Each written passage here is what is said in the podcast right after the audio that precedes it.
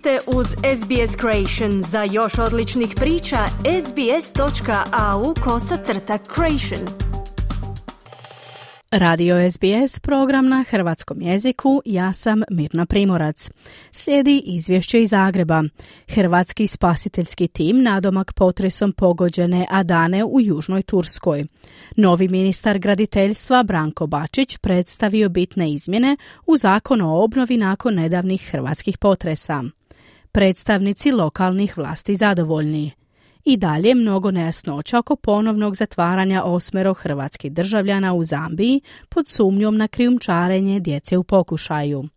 U Rijeci je održan prosvjed zbog spore i neefikasne reakcije policije u slučaju nasilja na skijalištu na Platku prošli vikend.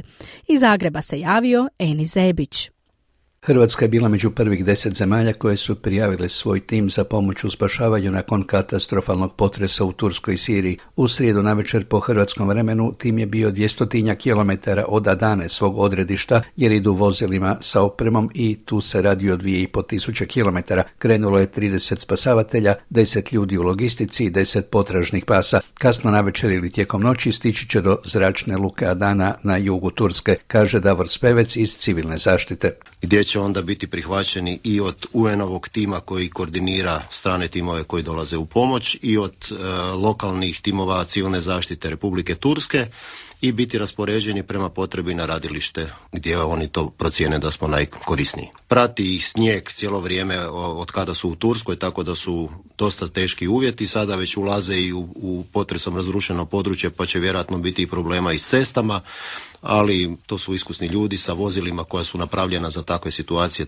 Novi ministar graditeljstva Branko Bačić predstavio na sjednici vlade u srijedu prijedlog novog zakona kojim se želi maksimalno ubrzati obnovu od potresa u Hrvatskoj, koja je, svi ćemo se složiti, sramotno spora objedinjavanje svih tijela koji su do sada sudjelovala u procesu obnove. Bitnome se mijenja model samo obnove zbog toga što ćemo sada svim zainteresiranim građanima koji žele sami obnavljati ili graditi svoje kuće, u startu ćemo im osigurati sredstva na njihov poseban račun pri poslovnoj banci. Proširujemo krug korisnika obnove Ukida se i mnogo po općoj ocjeni bespotrebnih elaborata, dozvola i međudozvola. Jer se ukida elaborat ocjene postojećeg stanja građevinske konstrukcije za oštećene obiteljske kuće, ukida se obveza izrade projekta uklanjanja za slobodno stojeće obiteljske kuće, ukida se financijsko-tehnička kontrola projekta, ukida se nadalje potreba ishođenja posebnih konzervatorskih uvjeta za provođenje konstrukcijske obnove zgrada unutar kulturno-povijesne cjeline, ako nisu pojedino zaštićeno kulturno dobro. Ne treba građevinsku dozvolu za obiteljske kuće, ako se nagradi na temelju temelju projekta. Sljedeću zimu nitko više ne smije dočekati u kontejneru i zato je odvojeno gotovo 200 milijuna eura. Ovo je jedan od modela.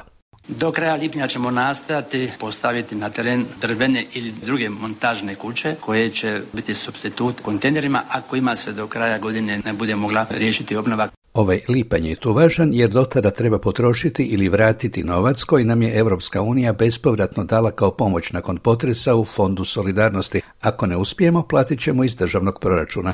Bačić je predstavio još jednu novost, malu investiciju, ali potencijalno snažno oružje za ubrzavanje obnove. Radimo jednu mrežnu aplikaciju koja će omogućiti i u realnom vremenu praćenje svakog procesa svake kuće. Znaćemo o svakom objektu u kojoj fazi, da li je začin projekt, da li je utvrđen izvođač radova, da li je utvrđen nadzorni inženjer, da li su započeli radovi, tako da će to biti dostupno kroz mrežnu aplikaciju, a koja će nam biti podloga za izradu cjelovitog programa obnove s dinamičkim planom, rokovima po svakom objektu.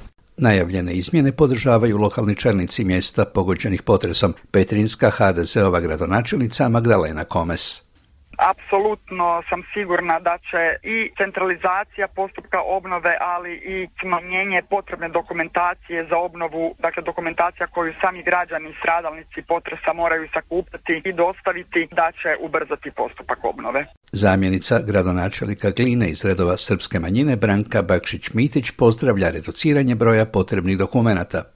Već dvije godine govorim da se trebaju ukinuti elaborati za rušenje, jer jednostavno to je bespotreban trošak gdje smo potrošili vrijeme i novce ili elaborat obnovi kuća sa žutom naljepnicom ili elaborat obnovi dimnjaka. Mislim, to su, da ne kažem, takve gluposti. Pazite, mi za neke kuće čekamo po godinu dana smo čekali papire. Hrvatske vlasti ispunjene su razvojem situacije oko četiri hrvatska para koji su početkom prosinca uhapšeni u Zambiji pod optužbom za trgovinom djecom u pokušaju. Utorak je protiv njih obustavljen postupak i vraćene su im isprave, međutim ponovno su uhapšeni na lokalnom aerodromu i vraćeni u zatvor ministar pravosuđa Ivan Malenica. Imamo za sad informaciju da bi ročište možda trebalo biti sutra održano, pa ćemo više znati informacija na tom ročištu zašto je došlo do ponovnog uhićenja. Zapravo je jedna čudna situacija. O pravnoj dimenziji državna tajnica u Ministarstvu vanjskih i europskih poslova Andreja Metelko-Zgombić. Naši državljani nisu bili oslobođeni optužbi, nego je postupak bio obustavljen, optužba je povučena, što znači dakle da nije sud pravomoćno odlučio jesu li krivi ili nisu i jednostavno uvijek postoji mogućnost da se u takvom slučaju kada nemamo pravomoćnu sudsku odluku da se takav postupak ponovno pokrene, odnosno obnovi. I zaista mi smo bili zaista zapanjeni i to smo čak i prenijeli diplomatskim putom i zambijskoj strane i da smo zapanjeni činjenicom da u tako kratkom roku je došlo do promjene. E, Oni su na doli u Zambiji početkom prosinca dočekali četvero djece iz Demokratske republike Kongo koje žele usvojiti za koje su već legalno napravljeni hrvatski papiri kada su ih zambijske vlasti uhapsile. Trojica Ultimate Fight boraca divljali su prošlog vikenda navečer autom po skijaškoj stazi na platku iznad rijeke. Kada su se zaglavili u snijegu, tražili su od pripadnika Hrvatske gorske službe spašavanja, koji je nakon cijelog dana dežurstva odlazio sa djevojkom kući, da im izvuče auto iz snijega. Kada im je on grubo odgovorio da neće, krenulo je batinanje. Prva je policija tri dana šutjela o tome, a kada su mediji objavili priču, policije svo petero sudionika, trojicu Ultimate Fightera i jednog pripadnika Gorske službe spašavanja i njegovog prijatelja, prijavili prekršajno. Iako su videokamere pokazale da je jedan od Ultimate Fightera udario nogom ležećeg čovjeka u poteljak. Državno odvjetništvo je ipak prekvalificiralo postupak protiv njega iz prekršaja u kazneno, a u Rijeci je u srijedu navečer održan prosvjed protiv nasilja i protiv inercije policije. U ime organizatora stranke Možemo, Ana Marković. Okupili smo se večeras ovdje kako bi zajednički rekli da nam je dosta normalizacije nasilja u društvu, da nam je dosta uspavanih institucija koje su očito postale same sebi svrha.